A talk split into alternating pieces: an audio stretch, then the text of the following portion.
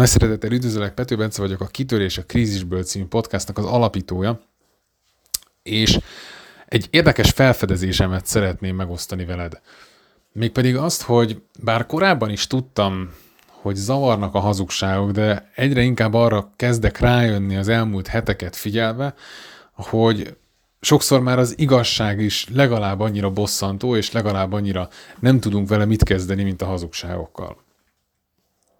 Ugye én magam is igyekszem minél kevesebb olyan média terméket, újságot, rádiót hallgatni, vagy tévét nézni, nincs is tévém, de olyan internetes oldalakat möngészni, amikről tudom, hogy az egész az kamu és, és teljesen összeegyeztethetetlen a, a, az igazsággal. Azonban arra jöttem rá, hogy már az utóbbi időben nem is azok zavartak, hanem sokkal inkább az, ami az igazság. Sokkal inkább az, hogy megtudni azt a, azokat a híreket, amikkel igazából nem tudsz mit kezdeni, amiknek köszönhetően gyakorlatilag a, a félelem érzése az, ami jobban eluralkodik rajtunk. És nem arról van szó, hogy homokba dugod a fejedet, hanem az, hogy csak azokat a dolgokat, információkat igyekszel beengedni, amivel neked van dolgod, amivel tudsz mit kezdeni. Persze időnként rá lehet nézni a nagyvilág híreire. Csak vigyázz azzal, hogy a befolyásolási körödre van ráhatásod, és hiába érdekelnek a világnak a hírei, valószínűleg nincsen mozgástered, valószínűleg nem tudsz azzal semmit se tenni, azon túl, hogy felizgatod magad, idegesíted magadat, vagy esetleg jobban érzed magad tőle, de az is csak egy ideiglenes, egy olyan érzés, ami valójában az életedet nem teszi boldogabbá, nem teszi értékesebbé, és te magad sem adsz több értéket a külvilág számára, vagy azok számára, akikkel te kapcsolatban vagy. Az az egyik új szokásom, hogy teljesen lecsavartam a média nézést. Én aztán tényleg hogy a politikában dolgoztam, érdekelt, elemző voltam, de azt kezdtem el érezni az elmúlt napokban, hetekben, hogy egyszerűen annyira sok impulzus ér, és annyira elviszi a fókuszt, hogy korlátok közé kell leszorítanom. És persze van napi egyszer egy körülbelül 10 perc, amikor tudok vele foglalkozni, de ez a nap végén, és nem pedig a nap elején. A következő podcast epizódok egyikén el fogom mondani, hogy mi az a stratégia, illetve hogyan tervezem meg stratégiailag a napomat.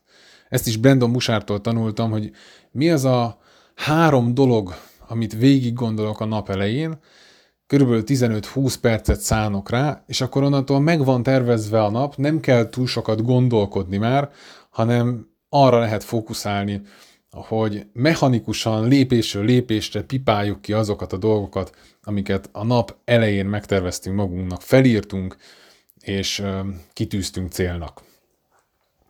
Tehát a stratégiai tervezésről is lesz szó, és még a következő epizódban ezt megelőzően pedig azzal fogok foglalkozni, hogy mik azok a napi rutinok, rutin feladatok, amelyek segítenek a fókuszbeállításban, segítenek abban, hogy kihozzuk magunkból a legjobbat, hogy közelebb kerüljünk a legjobb énünkhöz, és, és hogy a legtöbbet tudjuk adni a körülöttünk élőknek. Legyenek azok a vevőink, legyenek azok a barátaink, a szeretteink, a rokonaink, akikkel adott esetben most nem is tudunk találkozni, de hogyan tudunk mégiscsak az életükre most is akár pozitív hatást gyakorolni.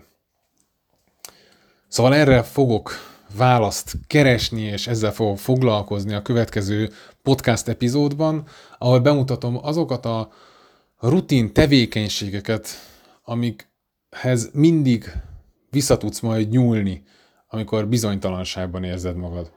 Sokan azt gondolják, hogy a rutin az egy olyan dolog, ami merevvé teszi az embert, ami bekorlátozza a lehetőségeit, az új impulzusok megtapasztalásának a lehetőségeit. És persze szükséges, hogy legyen arra tér egy nap, vagy időd egy nap, hogy akár újat tudjál tanulni, de ez is a rutinod része lehet.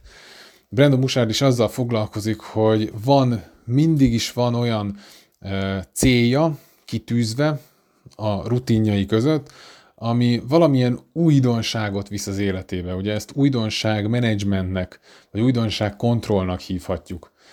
Na de nem akarok túlságosan elébe menni a dolgoknak, ez a következő podcast epizódban fog majd elhangozni, úgyhogy várlak szeretettel a napi rutinról szóló podcastban, ahol egy kicsit bemutatom és megreformáljuk a reggeleddel kapcsolatos rutin, mert azt gondolom, hogy az a legfontosabb, hogy amikor a napod elkezdődik, akkor százszázalékos akaraterővel tényleg a fontos dolgokra tudjál fókuszálni, és aztán utána pedig hogy hogyan maradj lendületben az egész nap során, és amikor este pedig ágyba kerülsz, akkor mi az a 3-2-1-es stratégia, ennyi kis uh, spoilert uh, hadd engedjek meg magamnak, tehát mi az a 3-2-1-es stratégia, ami a, a lefekvés előtt, az ágyba kerülés előtt még tud abban segíteni, hogy lelassulj, hogy visszalassulj, és ne ezer dologra gondolva menjél aludni, és aztán utána nem tudsz elaludni.